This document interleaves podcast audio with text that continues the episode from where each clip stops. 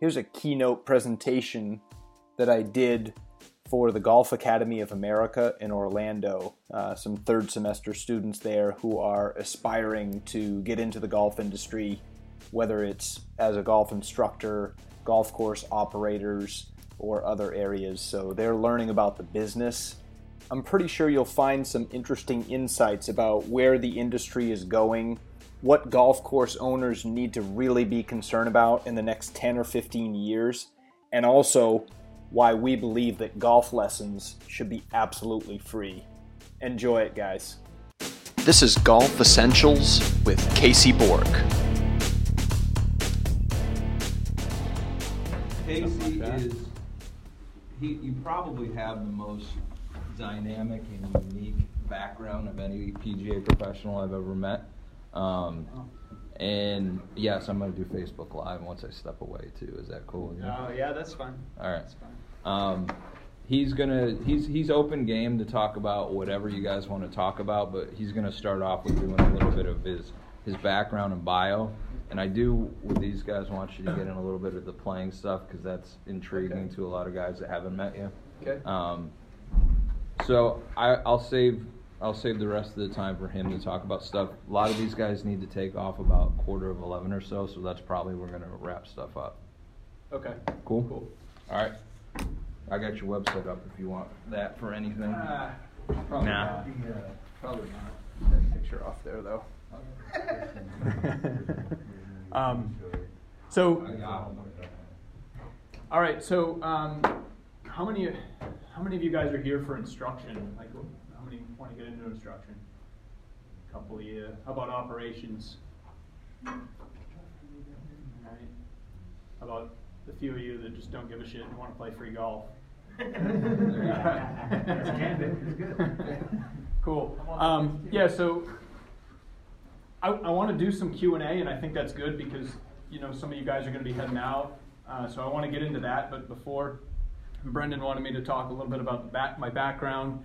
I think it's pretty diverse. There's been some different things in my career, some some some moves, and uh, that I think you guys will find interesting, and, and hopefully it'll add some context to a couple of things I want to also talk about industry stuff and um, another topic that I've been real big on lately is that uh, I'll just throw it out there. I think that the, the traditional way of delivering golf lessons, the traditional methods of teaching, I think is broken. And um, I want to get into that and how it relates to how facilities are able to compete. And, and uh, so I'll, I'll get into that, but I want that to be the avenue that maybe is food for thought for the Q and A. Because ultimately, I, I want to give you guys as much value as I can, and so whatever you guys want to ask me about, I'm cool with fielding whatever questions. Okay.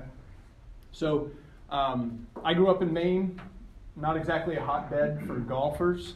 You know, um, I grew up in southern Maine. I played all kinds of sports. I, I navigate, I gravitated towards golf when I was you know, 13, 14, I played ice hockey, baseball, and golf became a passion so much where, man, in, in the winter. So when I was a senior in high school, I, I was, I was pretty decent at baseball. You know, I was, I was on the varsity team, pitcher, shortstop, sort of thing.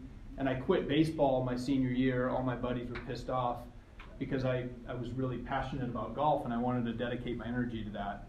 And so in Maine, when snows three feet high, I would go out to the beach when it was like 20 degrees, wind howling, just to see the ball fly. Like I, I get out of school and I go out there by myself, freezing cold, and just ripping balls up the beach. I'd bring like 50 balls, hit them up the beach, hit them back. You know, high tide was a real narrow fairway, and low tide was nice and firm. And I mean, I'm hitting drivers and stuff out there. So real passionate about golf and and turns out that that work that I invested really paid off. I, I won the state amateur championship when I was 18. So that summer after I graduated high school, um, I was the second youngest to win that tournament. And as I was thinking about, well, prior to that, I had applied to colleges and I didn't know how that system went. And after I won the AM, the coach at Florida Southern College, which is where I en- eventually ended up, he called me. He read it in Golf Week magazine that I had won the tournament. I was going to walk on down here, and he called me up and said, "Case, why don't you let me know? You know, I, don't have a scholarship for you, but you should have called me. I didn't even know that you're supposed to reach out to coaches. You know." But anyway, he put me on the team, and I played there for four years very mediocre golfer in college. I I fought the yips. I came down here, you know, playing on bent grass up, up north, coming down here, playing on Bermuda. It just drove me insane. Uh, I I would I'd come down here and I would freak out over a one foot putt. I was I, I would define it as being just insanely nervous about anything with a flat stick. And this was really, really hard on me because I went back that summer after my freshman year in college, I went back and now I'm the defending champion for the state am, right? You know, big fish in a really little pond in Maine, and you know, so many people had so many expectations for me, and and I, probably just handled it bad. You know, I put too much pressure on myself, and and I went to a tournament in Western Pennsylvania called the Sunnehanna Sunny Hannah Amateur it's an invitational tournament. The minimum requirement to play in that tournament is you have to win your state am, or you've got to kick ass some some other way to get on a radar screen, you know. And we drove 10 hours. My dad and I drove 10 hours there. Played the first round. I hit like 13 or 14 greens and shot 82. And the next day was 36 holes of just for me was torture, honestly. So we went to a pizza joint that night, and I was paired with James Driscoll the next day. You probably heard that name. Um, good player, played on the PGA Tour for a while. And I sat down with my dad, and for the first time, I, I was like really honest with him. I said, Dad, if it rains tomorrow, which it was supposed to do, I'm, I'm done. Let's, let's drive home. I'm not playing in the AM. I'm just not, I'm not going to play in college. I'm, I'm just done. I'm, I'm just stressed, you know? and to the max. And I don't know what happened. Like I didn't get rid of the yips, but the next day, for 36 holes, I shot even par, and hung in there. You know, and, and I don't know, just like being honest with myself and getting that out, and knowing. I come from an awesome, awesome family. Like, not awesome by way of like throwing money at me and all this, but awesome in the way of if I want to go at something, they're all for it. If I want to quit and do something else, they're all for it. And I think that's super cool, you know? Um, but that, that was a, an incredible moment for me thinking back to that when I was standing on the first tee at Shinnecock Hills in the U.S. Open. I, I literally had to wipe eyes, uh, wipe tears from my face knowing that I was literally one rainy day from quitting. And it sounds it sounds dramatic. It sounds like a movie, but I, I swear to you, it's true. Um, so I played very mediocre in college. I played in roughly half the tournaments in college. And when I got out, I wasn't sure what I wanted to do. I took a job with a guy named John Brown, who uh, subsequently later started Brown Golf Management. I don't know if you've ever heard that company, but um, I worked with him at a couple different private private clubs. You know, the, the cliche find a find a boss, not a job. I'm, I'm absolutely the model of that. I, I worked at a couple different nice facilities. He is the kind of guy that he, he hires people that he believes can do the job, and then he frees you up to do the work. And if there's a, a teaching point afterwards, he'll, he'll come to you on it. But, you know, for instance, my first year as an assistant pro at Brookside Country Club in, in Allentown, Pennsylvania, there was a tournament and there was a, a, challenge with a tiebreaker or something at the end, and there was, you know, people pissed off or whatever. And I went to him. He's the GM, and I'm, I'm an assistant pro. I went to him and said, John, how do I handle this? What do I do? And this is the deal. He says, Case, decide, make a decision, I don't care what you decide. If there, I'll support it. So if somebody is grumpy about it, I'll I'll get behind you on it. But don't come with me. Don't come to me with this shit. Like you know, and I think that's super cool to work with somebody like that. Um, so I, I worked at a club. We went after two years. He brought me with him. It was just he and I. We opened a club in Wolfeboro, New Hampshire, called Lake Winnipesaukee Golf Club, and it was a pile of dirt, a thirty million dollar project by a single owner, and he wanted to build one of the nicest private clubs in the country, and he did. It was uh, it was the eighth best private club in the country the year it opened, and we were there with a pile of dirt trying to market memberships, build policies, procedures, build build the entire club culture for two years. And I stayed there and helped him out for the first winter with snow up to here. I remember driving, the clubhouse sits way up on the top of this hill. And I remember driving in like pure darkness up in, in a snowstorm up into the clubhouse because before they renovated it, I put a golf net in there and I was able to hit some balls. And I, I just went up there by myself and cranked some music and pounded balls. And so the next winter, and this goes back to like working with a guy that's cool and that that that is looking out for your interests. He says, "Case, I mean, you're a tremendous help. I need you up here, but it's just not." It's not a good thing for you to be hibernating up here in the winter. We need to get you, get you down south and get you playing. And I had been playing in some section stuff and doing, doing some decent things. So he sent out a, a, letter to the members that we had recruited, and he, he raised me 30 grand to come down and live and practice and play in West Palm Beach. And that's what I did. I came down and decided to jump into a Canadian Tour qualifier. Went out and played all right and earned a Canadian card. And, uh, and I went out and played for a couple years.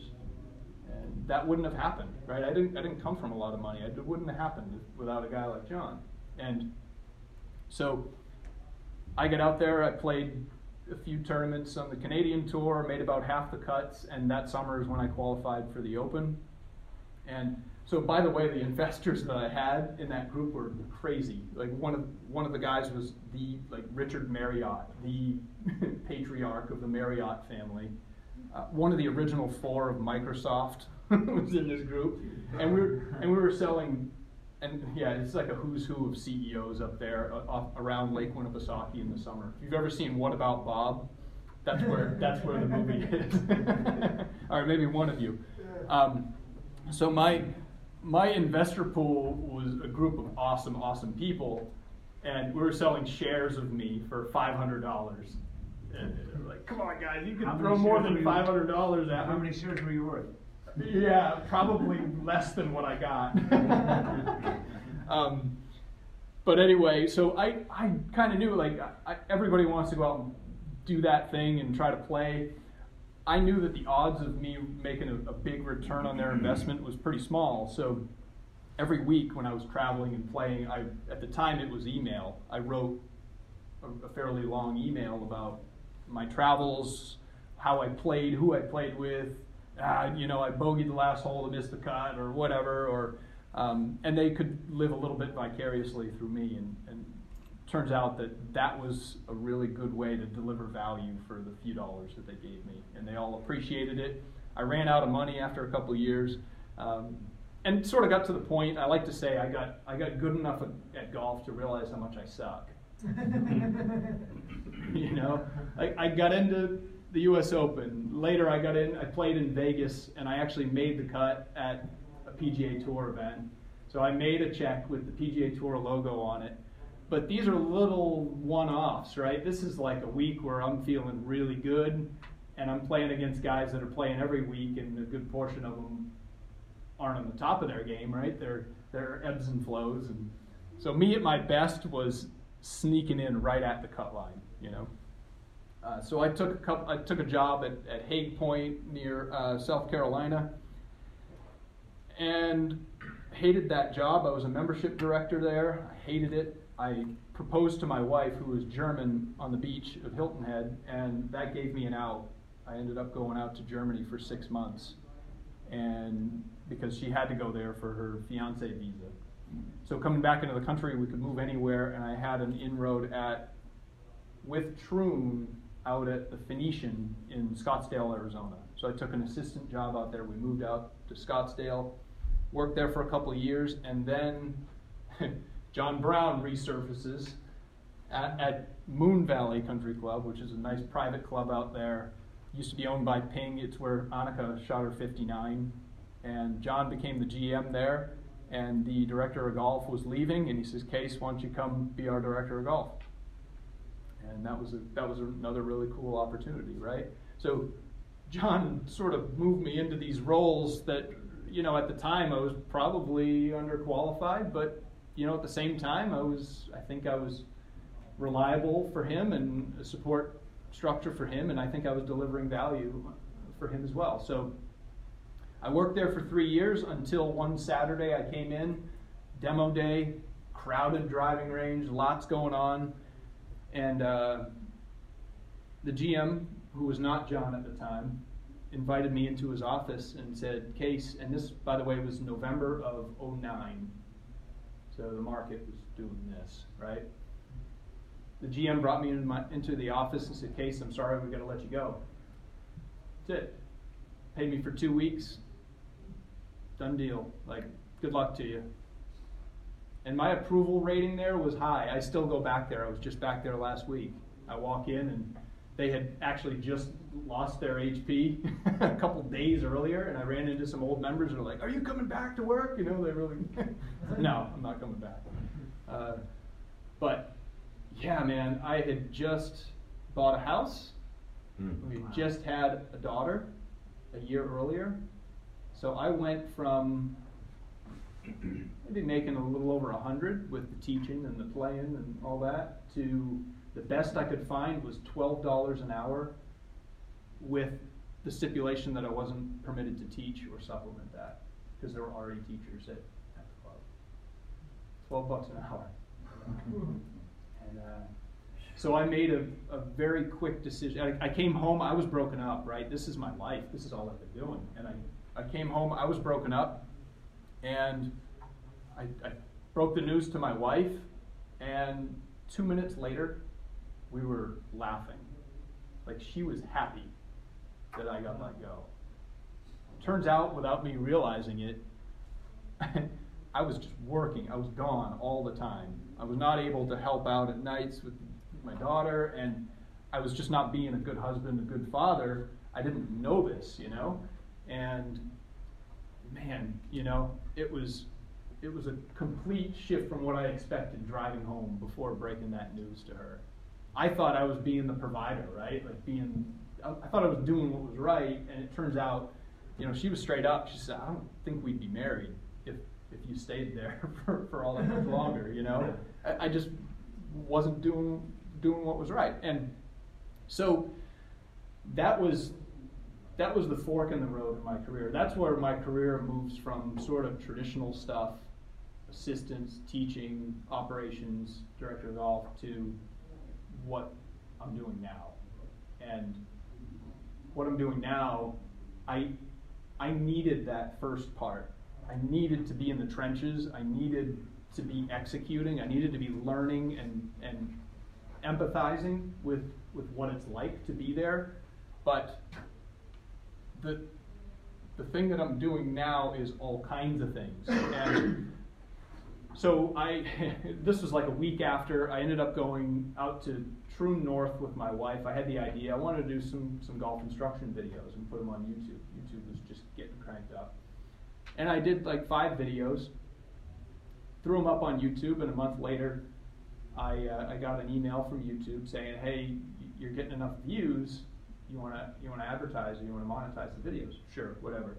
A month later, "Hey, you've made enough money. We're gonna send you a check." Cool, whatever I look at the check, it's $140 for the month. And I'm like, whoa, that was pretty cool for a little afternoon. And it turns out that keeps coming, you know?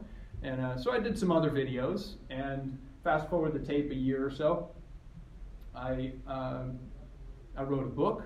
I wrote The Beginner's Guide to Golf. I have sort of my own website with a compilation of a lot of the things that I've done, and it serves as an online presentation of who I am and where I've come from and what I've been doing. Which, by the way, I, I honestly, and I've, I've, made the presentation in here before, I, I honestly believe that you know, GAA may not like this statement, but I, I really feel like you guys are being underserved coming here, investing all this energy, all this work that you're doing, and not documenting it.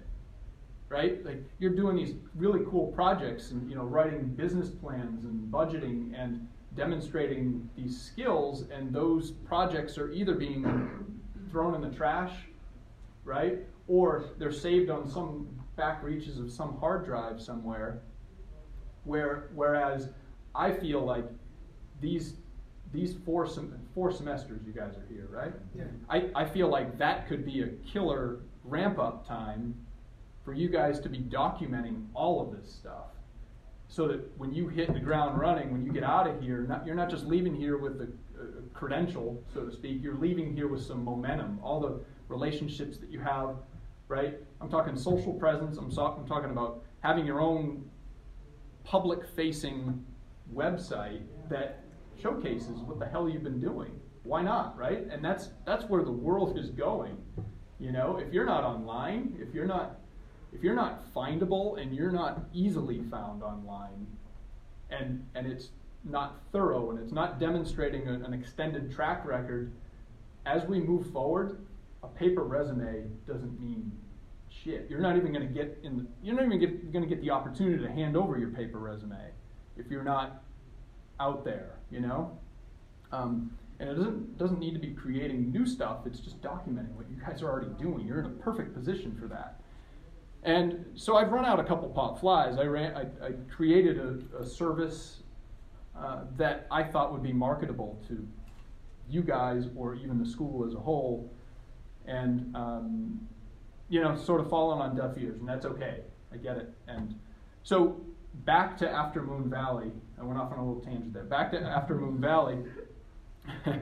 my wife has always been in graphic design and web development, and she's from Germany. She has a, a nice track record. She worked with companies like Mercedes and Airbus and Greenpeace, stuff like that. So I decided, hey, let her be the creative component and let me be the marketing business development component of our little agency. And that's that's that's been the core of what I've been doing for for the time since I left Moon Valley. Moving our business model from just building websites to bringing my background into it, which I studied marketing and finance, and I've invested a lot of time and energy in learning how the online game is working. And so our clients are now more on a retainer basis. So they pay us a flat monthly fee to help them drive their bottom line as opposed to just building a website. Like, hey, what does a website cost? You know, I want to get away from that. So that's been really fun, and, and roughly half of our clients are, are golf industry related clients. And by the way, some of the stuff we did, like there's a, a there's there's a website called PGAGolfDay.com. We we built fundraising websites for 21 sections of the PGA coming up on a couple million dollars that they've raised. And we've done some work with Brendan and, and Little Linksters with their fundraising and, and with their online presence.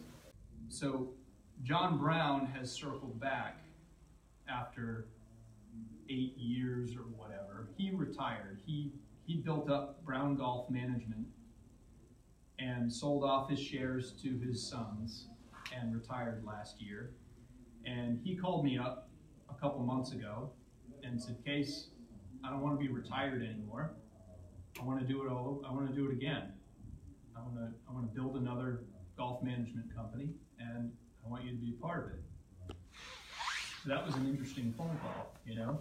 And I had a pretty clear day the next day, and I decided to drive up to Hilton Head to meet with him. And over the weekend, he and I and another partner sort of hashed out the details and we are starting a, a golf management company called KPI Golf Management. We have a meeting on Monday with a second investor. We've raised roughly half the capital that, that we want to start with, and we're, we're working with uh, another couple of investors trying to get the other half so that we can roll this out in advance of the PGA show and all that. And um, so that's pretty cool for me because I've had this background in golf operations. And then this sort of online presence, this online marketing presence that I've been able to develop for myself. And to me, working with John with this golf management company is the, the blend of everything that I love to do the most, right? It brings me back closer to, to a little closer to golf than where I was, but in, a, in the vein of truly trying to help what we're defining as underperforming clubs. So clubs that are maybe been around and, and just aren't either tapping into opportunities that they see in their in their respective marketplaces, or they're just plain out flat out struggling, you know, and and they need some CPR. So that's our that's our market is clubs that are underperforming. And the basis for that, I I feel very strongly, and I'll get into sort of this golf industry stuff too, where and I, John and I have been doing a lot of research, and, and our our feeling on the golf industry as it stands right now, and, and if you if you think about it, so since the market crash, statistically, golf participation has declined, right? We went from roughly 29 or so million golfers at, at the peak to now we're roughly 22 or so, right? Now, this is fascinating because this has all happened despite a, a huge economic and generational tailwind since that time. And, and here's what I mean the market has been like this, right? The market has been awesome. since I got fired at Moon Valley, the market has been doing this, right? At the same time, what we're experiencing as far as a generational shift is the baby boomers. Okay, so baby boomers are reaching the tail end of their careers, they're retiring, they're playing more golf, right? Right? They, you know, if they, you know, Yeah. they're moving into this this phase of their life. Statistically, they're playing. Baby boomers represent 24, 25 percent. It's less than that. Our population, but they're playing more than half the golf. So we've got this economic tailwind. We've got baby boomers that are really the backbone of the play that is that is happening at these facilities. And statistically, even despite these circumstances, statistically, and this is based on I read a lot of Pellucid stuff and um, the National Golf Foundation statistics, things like that. It's it's pretty clear that there's still a bunch of correction, supply demand correction that is required over the coming few years to get us to an equilibrium, meaning the, the number of golf courses properly supporting the, the, the amount of play out there. Okay? So, we got this good economic condition. We got the baby boomers. As, as the baby boomers start aging out of the game, and if and when, it's, more like when, a market correction occurs, that's where the big heartburn is going to happen in, in the industry, right? Those two factors, as those start evaporating, what happens to these facilities? What happens to that? And, and, and I think those are real challenges that the golf industry has to, has to confront head on quickly, right? We've got a 10 or 15 year window with these baby boomers where we have to replace them. And the generation, our my generation following, just isn't playing as much golf as they are, right? Like, we, we got we got we're working, we're grinding, and we got families, and life is just different than it used to be, right? It's faster paced. We've got a lot more going on. It's just hard. I, I love golf. I would play every day if I could, and I play once every two weeks. You know, and so replacing those baby boomers is is a huge challenge in the industry, and a lot of people that are, you know, on their soapboxes, I think they paint a rosy picture that everything's cruising and, and blowing and going in the industry, and I think that the real the real picture is more dire, you know? So clubs individually have to strategically figure out how do you how do you market to this younger generation stuff we've all heard about music and golf carts and relaxed dress codes stuff like that without sabotaging the traditional older without upsetting the old guys you know what i mean yeah like that's Because the old guys are your cash cow right now, and they're gonna be your cash cow. cannot alienate, alienate those guys. And every course is different. Some courses are going to have a, a big population of, you know, senior type players. But man, if you're not thinking about that 5, 10, 15 years out, you're going to be in you're going to be in rough shape. You're not gonna be around for Yeah. thirty years. Yeah. So Like you. Yeah, not me. I'll be able to club in thirty years. You Yeah. kidding me? Get out of here, mama Lou. So- I was gonna say ten. so guys, think of think of the skiing industry. Think of the skiing industry 30 years ago. Skiing industry was in the same spot, right? Traditional downhill skiing, right? Supply and demand, right? It's expensive, it's time consuming, same freaking model. They found snowboarding. And twos. What the hell did snowboarding do to that industry? Right? And, and it wasn't without friction, right? When it came out, every all the skiers hated snowboarders. They dress like idiots, they talk, they plow all my snow away, right? they hated it. And golf has to really, really you know, think hard about how they're going to handle this. And that's a great example to me. Because there is that friction. There's always going to be that friction. And and every situation's a little bit different. And it, it's going to take some strategy. Um, so back to why I think the golf instruction model is broken. That's the that's the this is this is my big thing. This is my big thing. So as an instructor, let me let me rephrase that. As a student, if I'm learning something, I don't want a bunch of information plowed at me all at once and then go a long time period to where I revisit, it, right? It's much better to have small, incremental, regular refinements that are digestible. Let me give you an example. If I'm going to teach you guys, any of you, how to manage a website, right? I'm not going to have a two hour session with you and talk about how you integrate your lead management with your CRM system. Question mark? I'm going to I'm going to show you how to change text.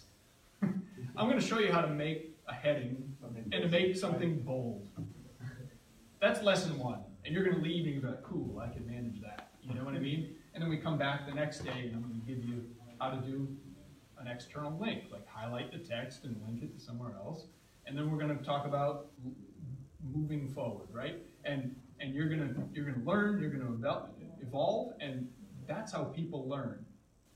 Golf lessons are long, an hour long golf lesson. You guys are learning how to teach. An hour long golf lesson is a lot of space to fill, right? Especially when you're just getting going. I think experienced instructors manage that much better. But it's, it's a lot of space to fill. So the tendency is to, and, and by the way, to justify that hour, you're charging a fair amount of money, right? So, and that's, that's not a bad thing for people in this room, but I believe that the model was developed for the benefit of the instructors, not the students. So you got an hour-long lesson. Nobody wants to drive out to the golf course for a 15-minute session. None of you guys do, right? You know what I mean? So let's make it an hour so it makes it worth my while, not for the benefit of the student, right? So that hour is chock full of all kinds of information that instructors are spewing at, at students to justify the cost. If somebody's paying me a hundred bucks an hour, intuitively you want to think, all right, I need to I need to give them all the information I know to justify that money that they're they're spending on me. Right? Again, that's back to what's good for me, not for the student. And then what do we do? We say, come back next month. come back two months from now. So that student just got a pile of shit that they have to figure out what do I what do I go with? Try to try to figure out what they work on. Most of them don't even bother working on it at all, right? Mm-hmm. They come back and visit you, and it's the same thing all over again. So I, I really feel that the, the instruction model for most people, and especially the two parts of the population that I'm going to get into that golf facilities need to target to help with this generational shift. The fringes, the beginners, and the seniors. Guys, so here's what I mean. Seniors, they feel like they're hopeless, right? And they feel like, all right, I've been playing a long time, I'm not changing, right? Mm-hmm. Everybody's heard that before. My dad's the same way. Don't don't he doesn't listen to anything I tell him. Yeah. He doesn't care. I got my ways, no big deal. All right, well, what happens when seniors start aging out and they're, dealing with physical ailments, or maybe maybe their, their hip is sore, or they're dealing with these issues? Wouldn't a little help from an instructor serve them best? So, how do we work around those issues? How do we extend the amount of time that you're in this game? Rather than aging out now, let's get you another two, three, four years of playing golf, maybe in a slightly different way. What does that do for the facility? Now we're we're actually we're keeping them around, we're retaining them longer, right? But back to my point, seniors aren't going to pay a hundred bucks an hour for lessons. they just don't. Now the other end, beginners. Why should beginner think to pay hundred dollars an hour when they don't even know if they like the game? Right? My contention is that golf lessons are the ultimate, absolute ultimate, ultimate gateway drug for bigger things in golf. That's the gateway. Get them in, get them feeling comfortable, getting to like the game with an instructor, with a human that they like being around, with friends that they like being around, at minimal barriers to entry, minimal cost, and you watch what happens. You plant these seeds for free. Okay? In light, digestible increments, golf courses use this as their marketing tool. And I'm telling you, free. So as a, as a golf course owner, you contract. So you're going to be an instructor? No. Who's, who's going to be an instructor? You raise your hand, right? What kind of salary you want? We're going to pay you. We're going to pay you eighty grand. All right. Sounds good. It's salary. salary. Okay. So you're there forty-five hours a week, right? Normal schedule, real world sort of schedule that you can have a life, Yeah. right? We're going to pay you eighty grand or whatever the whatever the salary is, and you're given free lessons all day. I don't care who it is, not members, right? You're going to do, and this is you're, you're shaking your head. This has been done. Yeah, it sounds like a good idea. This has been done. I'm not talking about traditional lessons here. I'm not talking about hour long free lessons. I'm talking about 15 or 20 minute light touches. And you have parameters, right? People can't book every minute of your time, right? But you're there, you have a, a real life. And imagine this circumstance you're at the grocery store, okay? You're just walking around, and you, you run into no, you run in, you run into a friend of say say an old friend of your wife or whatever, with their two kids or whatever. Hey, how you doing? You know, they've never played golf before. Hey, why don't you? I'm going to give you a clinic. I'm going to show you how to hold the club, how to stand, how to make a few swings. We'll have a great time. Come on out. It's totally free. No strings attached. Like, wouldn't that be a cool marketing tool? Absolutely. Yeah. right? Like anybody you run into, like you, you're now turning these instructors who are saying, "I'm worth a hundred bucks an hour." Well, you're not worth a hundred bucks an hour if your if your if your time isn't full. If people aren't paying you this and not filling up your schedule, you're not worth a hundred bucks an hour. I'm sorry, right? But you might be worth eighty grand a year if you're going out, spending your time delivering value in the best way possible to the seniors, to the beginners, you could still do hour long sessions with the core golfers, the ones that want to deep dive into technique, right?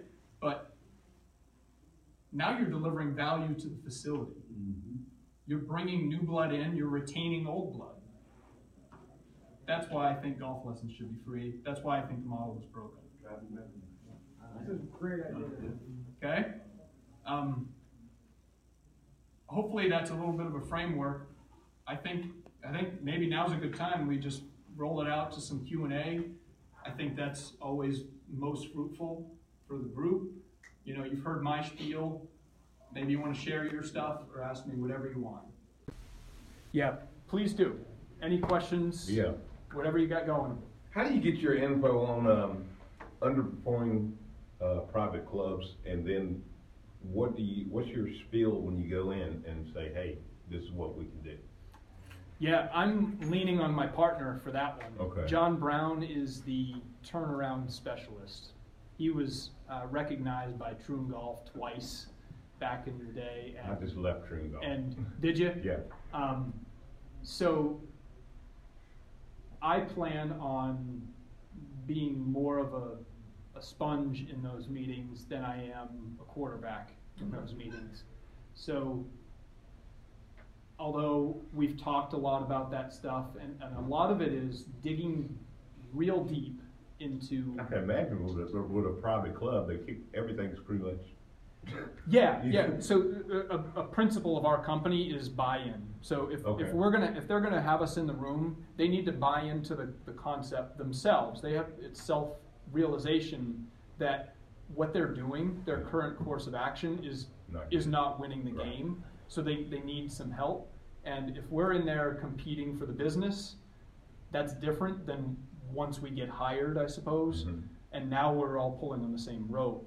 And but with that buy-in, it brings transparency. It brings honesty. Right, right. So uh, generally, the quick wins are digging real deep in the company financials, because even the, even top salaried staff, obviously board members, things like that, that are, that are people that are in it part time, they might look at budgets, they might look at expenditures, things like that, on a surface level, but very rarely are they digging into the deep, deep details of where these dollars are going. And more importantly, the expenditures that they're making, are they just falling into these deals based on what they've always done in the past? Right. Or are they truly having their, their vendors compete for their business? Right? So if you just go with a shirt company or uh, an agronomy, a seed distributor Mhm. or a seed company, just because you always have, or buy your greens mowers from Toro just because you've always done deals with them, and and the and the sales rep takes care of you. You're right. Um, right. Rather, what you want to do is get bids from multiple companies and have them compete for your business. Always. And, and those, those quick wins, and in talking with John, it is virtually every time we can, we can uncover this stuff and, and deliver quick wins. And then you earn trust, and then you get into the longer, the Mhm. longer tail of marketing and, and long-term viability, right? That's an inter- interesting thing that you're bringing up, because on a, even on a personal level, my wife and I have been trying to cut bills back a little bit. and It's amazing when you call your cable company, or your phone provider, or your insurance, whoever, and say, look, we're just trying to figure some stuff out, we're gonna have to cut. Vendors or, or companies will always work with you, Yep. but nobody ever asks, it's very Nope. rare to ask. It's, it's a pain in the butt. Yeah. Or the water company. You gotta, you gotta, you gotta make a bunch of phone calls, you Yep. gotta push the issue, and you gotta hold them to it. And by the way, when you have four bids, you can play them against each other. Say, Yeah, these, Absolutely, free market. these guys are giving us this, why don't you do this? Or these guys are, not just money, by the way. What about like payment terms or renewal policies, termination policies for your big contracts? Hitting cost. Absolutely. Spectrum So, when, and you learn, so especially your big expenditures, you look and you get, you get bids, and by the way, you let them all know, hey man, I know we've been doing, you know, you've been our provider for ten years, but this is the game now, I need you to compete, you're going to be our provider for another ten years, as long as you're still the market. You're, you're gonna earn the business now, and you still have every opportunity, and by the way, in, in the case of a tie, you probably win, but you need to be competing for it. Don't let them get lazy. And Exactly. Now, And it's and it's hard as and, and talking with John, his experience, and, and he rolls this out and he he makes sure he, he pushes this hard on the staff. And again, this falls back into buying into the new way of business and you know, he, you get pushback on this just because it's a pain in the butt. And, you know, the, the seed vendor before took you to the lightning game every year, and you kind of like that. Um, well, that benefits you, that's cool, you know, kudos, but that doesn't, that doesn't mean that the club should be overpaying for seed because of it, right? Now, do you offer your stuff like, like a one-stop fix, right? Just kind of what you're, KPI? exactly. Yeah, so, So, um, but do you, do you bring other things to the table along with that? Like, do you work with like, say, seed vendors or lawnmowers? Or, so when you go in, you already have Yeah. a set of distributors in your pocket and that's part of your pitch, cause do these clubs a- approach you or do you just like cold call them? Do you look into? we haven't, we, we haven't done any marketing except for building a website to this point. I We're don't know still if you- narrowing it down, but That or uh, headhunter John people. has, John has all these industry relation, relationships, and the idea is a management company that's working with five, ten, thirty country clubs can negotiate more advantageous deals than any standalone facility ever So he could. can leverage Brown's management and his relationships from that side of the house too. Sure, Yeah. And say, hey, Absolutely. Right. yeah, I've very, already- I've already very, got business from you, Toro, on this stuff. Um, starting a new business, but I want that same deal. yeah, more likely, we as a company will also make vendors compete for our business. Exactly. in the same way, but because we represent a bigger book of business, we're able to negotiate better deals than any standalone club ever could. And by the way, as the market is tightening and continues to tar- tighten, um, we feel that clubs, unless they're in a unique supply demand circumstance in their own respective market, if they're not operating efficiently and tapping into this sort of stuff, uh, long term, they're going to have a hard time competing. You know? Yeah. So what are your ideas to draw the younger, the ba- uh, the uh, millennials to golf? Uh, do you shorten it, the game to only six holes? Do you make it more fun? Do you put beer kegs on each green? I mean, what do you, what do you All do of it. to? I love beer. Um, no, I think. Um, How do you drive these millennials? Yeah, so there's there's mindset. one is the, the time crunch, you know, I mean, uh, 10, offering golf. years. You know, you can market golf as like, hey, here's a here's a way to experience golf in 90 minutes, right? Come out for a free 15 minute session, hit a few range balls, do a three hole loop after work. Yeah. And drink beer afterwards. That's Yeah. that's how I would like And it. then, and free- and then, uh, and then your first beer is free Whatever. and then they'll drink more. whatever it is, but you're marketing in a different way than 18 holes for $75, right? It's gonna take You know? hours, and you don't know what you're doing, you're gonna lose thirty golf balls. Yeah, yeah, and it, it takes forever. I don't want- I don't have forever. I don't want to throw 75 bucks at the crowd, especially if I'm bringing my, my two daughters that are going to play two holes and then sit in the cart and watch the iPad. Yeah. You know what I mean? Like, how can I bring them out there, swat a few balls, go out for a three hole loop, hit and giggle, and go home in time for dinner? That's that's how you hit millennials. And so something cheaper, something Fast. fast, something easy. Another idea. So I go to Germany every summer, Which part? Bavaria? right in the middle. No, up in the middle of the country.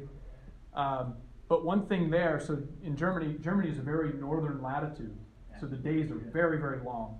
So it gets dark at 11 o'clock at night, and um, maybe 10, in the summer. 10:45 in the summer. Beautiful. Right now it gets dark at like three. um, but there's a private club there, and they're nice enough to extend me privileges. I can go up and play, and I've got groups that I play with, and it's really, really a fun thing. One of the groups that we play with, we go up there at seven in the morning, and nobody's in the golf shop. Nobody's in the golf shop, and you can go up there, park, grab your stuff, and go play. And you check in, you, nobody's there. You go and you check in when you're done. Complete honor system. At the end of the day, same thing. They've got a check-in that's regular business hours. It's not golf pros checking in people. They've got a check-in counter, and they work from like eight to five, like everybody else in the world. But these early mornings, evenings, I've, I've finished golf a round of golf at 10:45 before. You know, that means you you know you go play nine holes. You start at 9 Think about that. And there's nobody there. and It's awesome. And but if if I was a paying customer, um, they they extend it to me. But what I've noticed is people are way more honest if you give them the opportunity than you think. There aren't a bunch of people up there freeloading and you know mooching the system, and Said this is nobody that nobody that goes up there wants to be called out as a liar or a cheat or a thief. And people go to this box. There's an envelope. You fill out your name and you, you put the money in. And there's probably better ways to do it. It's all cash. But you put it in the lockbox and they know that you played. You think that would work in America? People do that. I think this one's I- in Germany, right? Yes, I think it would work in, imagine this circumstance. Imagine a community, think of Wakaiva here, or imagine a, a sort of a blue collar community with a golf course at its core. The community desperately wants to see that golf course survive and stay in business. They desperately don't want to see that golf course turn to tumbleweeds, right? So, how, how well do you think those people are going to be policing the honesty thing? You know, um, nobody's going to want to get called out, and it's only upside. By the way, even if you get a few freeloaders, big deal. They're playing golf. They might like it enough to come during the daylight hours where they can't cheat the system. I don't- they wouldn't have- But the club is going to bring in some revenue during these off-peak times when they're otherwise not bringing in any. Like, why not? And maybe you can shorten, and maybe you learn over time, hey, this is working. Maybe you don't need people in the shop or scrubbing carts so long, right? Here in America, we ride in carts all the time. Over there, they don't. But we've got Metro West, that golf course doesn't even have signs because the neighborhood steals them. They don't have signs, they don't have, you know, like the marble things that say this is hole one, they don't have any of that. And don't put any signs it's all, up. I'm saying, that's why I'm like, You know? work in America?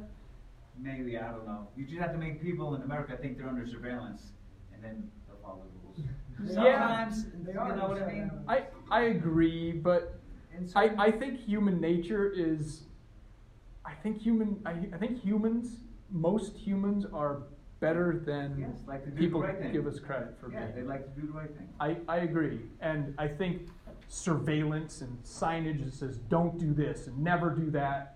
Or you just I think them they're that's under assuming. surveillance, Even if they're not. Yeah, but that but that's assuming left alone we think you're gonna be you're gonna do the wrong thing. Mm-hmm. Right.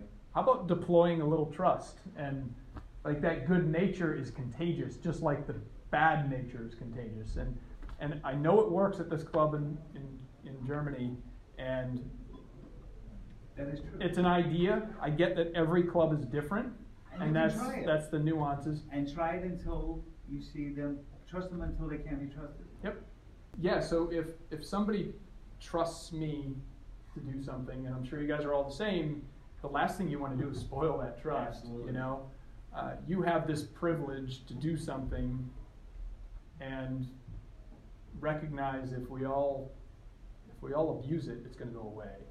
And if I'm a dad and I work till five or six, and I get home and maybe in the summer I can I can sneak out and do the little six hole walking loop, and once or twice a week, that's how I take in my golf. I'm cool with throwing twenty bucks in the box. because It is way worth it for me, and I want to keep that. And you know, if I'm playing with somebody and they're going to cheat the system, going to say, hey man, why, why don't you, you know, throw your twenty in there because we want to keep that going.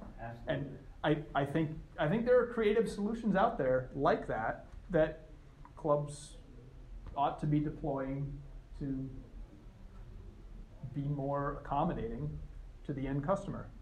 You know, Right. I think instructors can deploy the same thing. You know, be be accommodating, be customer centric. It's all about what the customer wants, not what's convenient for the club or for Absolutely, the staff. they're in business to serve the customers. You watch what happens. I've started a podcast, and my mission with the podcast is I am absolutely, and I've already been approached to monetize it, and I am not in one least bit going to monetize or try to make money selling crap on this podcast. It is 100% driven by what my audience is interested in hearing about. So I've built up an audience online, YouTube followers.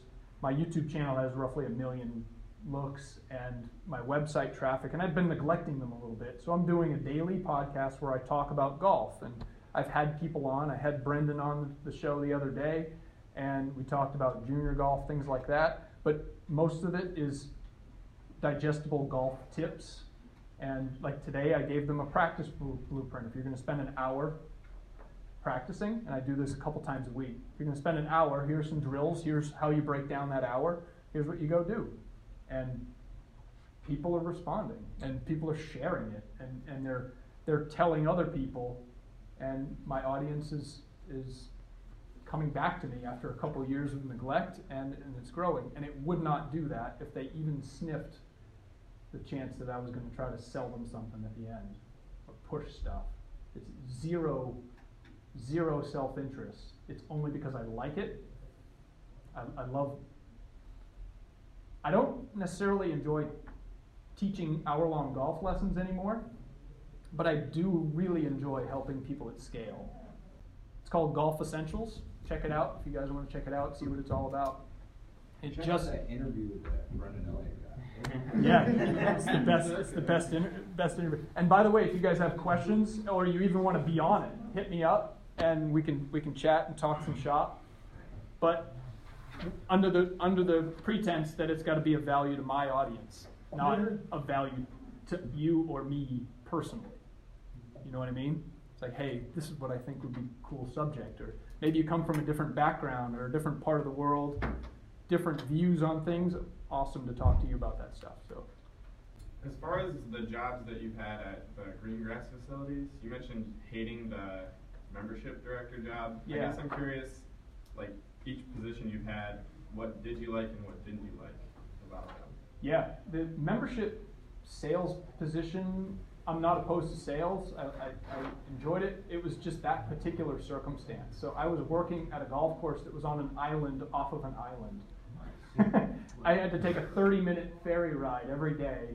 And if you know Hilton Head, there's a ton of The great Busky? golf. Yeah. Yes. Daufuskie? Okay. Yep. A ton of great golf, right? And then you got to get on a ferry to go out here to one of the most magical places on the world. Like it, it is. no, it is. It is. It's sensational golf course, and the product is absolute the best. The the challenge there was there's there was a court. There's about 600 members there, but like 40 of them lived on Daufuskie Island, lived on the island, and they wanted their own private haven, ultra high end place here. They wanted their own secluded private haven. The others lived remotely and were sort of roped, they were paying their dues, and the people that were on the island were the ones sitting on the board, and they didn't want a bunch of new members. They didn't want me out there selling memberships. Mm. So and, and the board meetings were three days long. three days. No. So I, yeah, and it was it was a toxic environment, and I, I literally spent half of I spent two weeks out of every four preparing for my presentation to the board. It was ridiculous. it was just not a sustainable thing. So that's why I didn't like membership. Um, all the other stuff I I liked a lot. Um, like I said, I liked it because I was working in environments that were positive. Uh, I had people around me, like John and others, that were supportive of my life and my career, and they cared about who I was as a person. And man, did that help drive my motivation to perform too, you know? Right. So, uh, I'm not crazy about merchandising. I didn't like folding shirts and stuff, but that's just me. um, I didn't like working cash registers either, only because I believe that is that is a task that is not ever going to be of value. That's that's something that you can you can Hire someone. you can train an animal to do that. You know what I mean? Um, you know, in, in fact, they're they're going to train machines to do that. So. Casey, you got a comment here from a former board member at that club. Run. That's all right. I can take that. so, yeah, any any other questions, guys? If I wanted to find the thing you were talking about for Facebook, the little the cast, how Yep. would I look it up? And so, the best place to go, guys, is uh, I'll, I'll just give you my website about whoops, about golf dot org. Not Canadian. Did you like word, uh, tree? Uh, Let's say. I hate them. I can't stand them. You want me to I will not work, I will not It's- work for them again. I, I get why they, they're successful. They, they have, um, I, I think, taken too far the corporate machine Oh, the structured robots. is, is not good for golf. But at the same time, golf courses competing and um, running real businesses the way businesses, real businesses run in, in, in the real world, um, I, I think is overall good for the game. You know, I think golf has always been a little bit of a slow-moving animal where we fall back on a lot of a lot of it is because everybody's so busy. You, you're grinding so hard, you don't have time to lift your head and, and think about other solutions. Uh, I think golf is a, a slower-moving animal than a lot of other industries are required to be. But I think it also presents a really good opportunity for underperforming clubs. If, if they can be first to market, imagine being first to market in this sort of area, in this 20 or 30 mile radius. You're the first to market with free golf lessons. How cool of a marketing narrative is that? Or your line's gonna be outdoors. Everybody will be talking about your club, coming to your place. If you make it fun and friendly, right? They're going to be drinking your beer, eating your food, playing your golf course. If you're fifth to market, Nothing. not so cool, right? So clubs need to get on it. If the biggest the biggest win is being first to market. And I get that there's headaches in thinking about how that could be, but that's where it's going. If I have any say about it, that's where it's going. And I know if John Brown has anything to say about it, it's where it's going too. So, but reach out to me. I mean, I'm, I'm absolutely welcoming any of you. Just reach out if you've got topics that we can cover on the podcast. If it, you think it's going to be cool, I'll just give you a call and we'll chat and then you can say, "Hey, I was on this podcast, and now it's now it's I'll give you the file, and you can take it and." Uh, Yeah. hey, hey, I, I want to leave before uh, you guys bug out. How many of you guys have ever consumed Gary Vaynerchuk's com- content? Oh, yeah. You guys know who Gary Vaynerchuk is? All right, he's he's my man. That's that's that's the guy. He's in my top five list of somebody that I want to play golf with someday. And so I want to. I'm, I'm doing. I've, I've been really absorbing a lot of his stuff, and I'm really trying to make a push to do some of the stuff that he's doing. And uh, so I've got plans. That's my that's my six or seven year plan is to play golf in New. York City somewhere, Winged Foot or something, with Vaynerchuk. That's my it- thing. Are you a PG thirteen version of Gary Vaynerchuk? Yeah, yeah. No, it looks more PG. PG, PG. Okay. You, you gotta tell your U.S. Open qualifier story. I love that. Sorry, I do. Um, so the best story I have about playing in the U.S. Open was about getting to the tournament, and I tell this story, and I always preface it with, "You wouldn't put this in a movie because it's way too cheesy. it's like not believable." Drew Barrymore movie. It could be. yeah, yeah, exactly.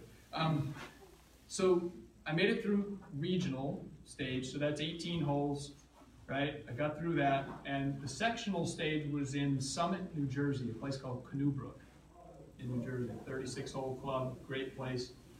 And I didn't realize it, but that was the tour site. So that was the site where all the tour guys who were playing in the Buick Invitational the week before would come out on the Monday, and that's where they, they always do that every year to have one that's convenient for the guys that are out on tour that aren't otherwise exempt into the open. So I got there, oh, I, I got my pairing sheet, and my parents were not going to bother driving from Maine down to New Jersey to watch me scrape it around in 75 or 76 and be done. So they weren't going to come until they looked at the pairing sheet. John Daly, Colin Montgomerie, and this is back in 04. So you know, Mark Brooks, Jeff Sluman, like all these names that they had seen and know. And, well, you know, maybe this would be pretty cool to watch all those other guys. yeah, yeah. no, actually, they didn't do that. My dad caddied for me for 36 holes, and my mom walked with me. And so the first round, I went out, played okay, shot 68, and at the tour site, there were like 130 players, and they give out more spots. So there was like 14 spots, got you into the open, but obviously you're playing seasoned guys. So, and I, I went out, and shot 68, a couple under or whatever, and I was in like 15th or 16th place, and I'm having lunch with my parents. Like, wow, you know, I always I always said, all right, we're, we're 36 holes 36 holes away from playing in the Open, and now I'm a good 18 holes away from playing in the Open. And I was I had a good day that day. It was just my you know how it is when you play, your your brain is just on on the right cylinders. You know, I wasn't stressy, I wasn't nervous, and we just got talking about it. And cool, cool, and go out on the on the second round, and I make like a 40 footer for birdie on the first hole and then I hole out for eagle on the fourth hole. Nice. Like I hold out a nine iron, full nine iron, and I couldn't help it at that moment thinking, I'm in the tournament. if I just make a bunch of pars, the bad news is I was on the fourth hole. you know, I got a long way to go, and so I made I made a couple pars, a couple birdies, a couple bogeys, and fast forward to like the the 14th hole, I, I three putted, made a bogey, and I was just too aggressive. I was trying to make it. I was feeling good and whatever. And so I had four holes left to go and a par three. And I, I said to my dad, I said, I don't know, you never know where you stand. Um, but I was like one of the last groups of the day. I said, I just think maybe make a couple birdies coming in and see what happens. You know, that's all I said to him. And I parred that par three. The next hole is a good long par four. It's a 460, goes up to the left, and good tee shot. Hit it up there to like 15 feet. I had a left to right slider, and I made that. And and again, like my my brain was. I wish I could bottle that up. You know, I was I was just the right level of confidence and relaxation, you know? And 17, I'm getting the holes. So 16, 17 is par three, made uh, 16 is a par three, 17 is a par five. I think, figured that was my chance, right? And I had an eight iron in. I must have screwed up to get to that point, but I had an eight iron in, and I hit it up there to like 15 feet, and I missed it. I was a little, little disappointed. And 18's 430 par 4 it goes out a little bit to the right. I smoke it right down the middle. I had 113 yards to the green. And I remember the number. I pulled out a gap wedge and I hit it up there. And it, it landed like two feet to the right of the hole, spun left, and lipped out on the back edge of the hole mm. and ended up like that. Like, that'll work. I, I give the club to my dad. I said, that, that was pretty cool. You know, we got another birdie, you know? And um, it was obvious it was real close. It wasn't wasn't one of those situations where like, you get up there and it's now. And we start walking to the green, and we're halfway to the green. We're still out in the fairway. And I hear on the club loudspeaker all players at 140, meaning the cumulative score, at, at a score of 140, please report to the driving range to prepare for a playoff. Oh, huh. which is insane. Why would they do that? There's still golfers out on the course. I know they were concerned with darkness, and it was, by the way, a 10 player playoff for one spot. But this putt was for 139. that much. It matters. Oh, man. If it was this much, if it was three feet, how pissed would I have been? Yeah. You know? Um, so I walked up, they're like, you want to tap that in case? And I said, no, I'm going to mark this one. I'm going to stop. And, uh, but, but standing out there in the fairway with my dad and my mom, I hear on the loudspeaker, all players at 140, and my dad didn't know. He's like a 15 handicapper or so. He didn't know where I stood. But I looked at him and I said, we did it, you know?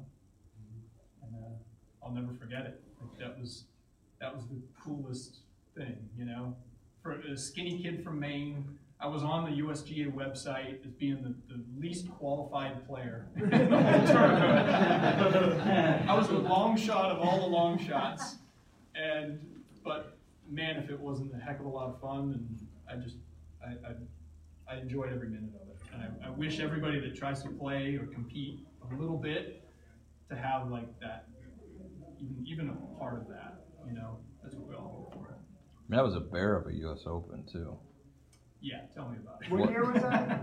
What year was Oh that? four, it was at Shinnecock. Oh, yeah. How'd you do? That was when they were watering the green Yeah. on Sunday. Yeah. And the water was like oil rolling off, like it didn't Yeah. absorb. Yeah, I, I played that hole in practice rounds, hitting multiple shots. I, I think I played four. I played four practice rounds. I never, and this was even before it got real nasty on the weekend. I never saw a ball from the tee end up and stay on the green. Like we, I played with guys like Rory Sabbatini and Tim Clark, and and I never saw a shot. Wow. Yeah, yeah, it was nasty. I was scared. We went out there in the first practice round. It was with Casey Wittenberg, Brock Mackenzie, and um, Kevin Stadler. And this was on Sunday before they let all the people in, grandstands everywhere, and like I'm freaked out. And none of us made a par for the first six holes. Like we weren't grinding or anything, but none of us. We, we all looked at each other on the seventh tee like, none of us have made a par here. These are like really good players. and I'm thinking, like, I, I don't know what I'm going to do. I don't know what my brain and my heart and my nerves are going to do when all these grandstands fill up with people. Like, I never played in that circumstance, ever. I would have been psyched if you gave me a ticket to go watch. And we all looked at it, and I honestly thought that I, if I, if you, you know, when the, when the bell rings, if you freak out, I could set the high score record in this thing. that's, a, that's a terrible thought to have, and, and it, and it, and it, it cooled down over the practice. The practice rounds were really important for me because you know on Monday it was just masses of people, and I loved it. I found that people genuinely wanted good stuff, especially out of a no name like me, you know. So, Who won that? Goosen? yeah. Yeah. Yeah, it's one of Mickelson's second place Yes. finishes. so. Yeah. All right, Case. Thanks again. Appreciate it. My pleasure, guys.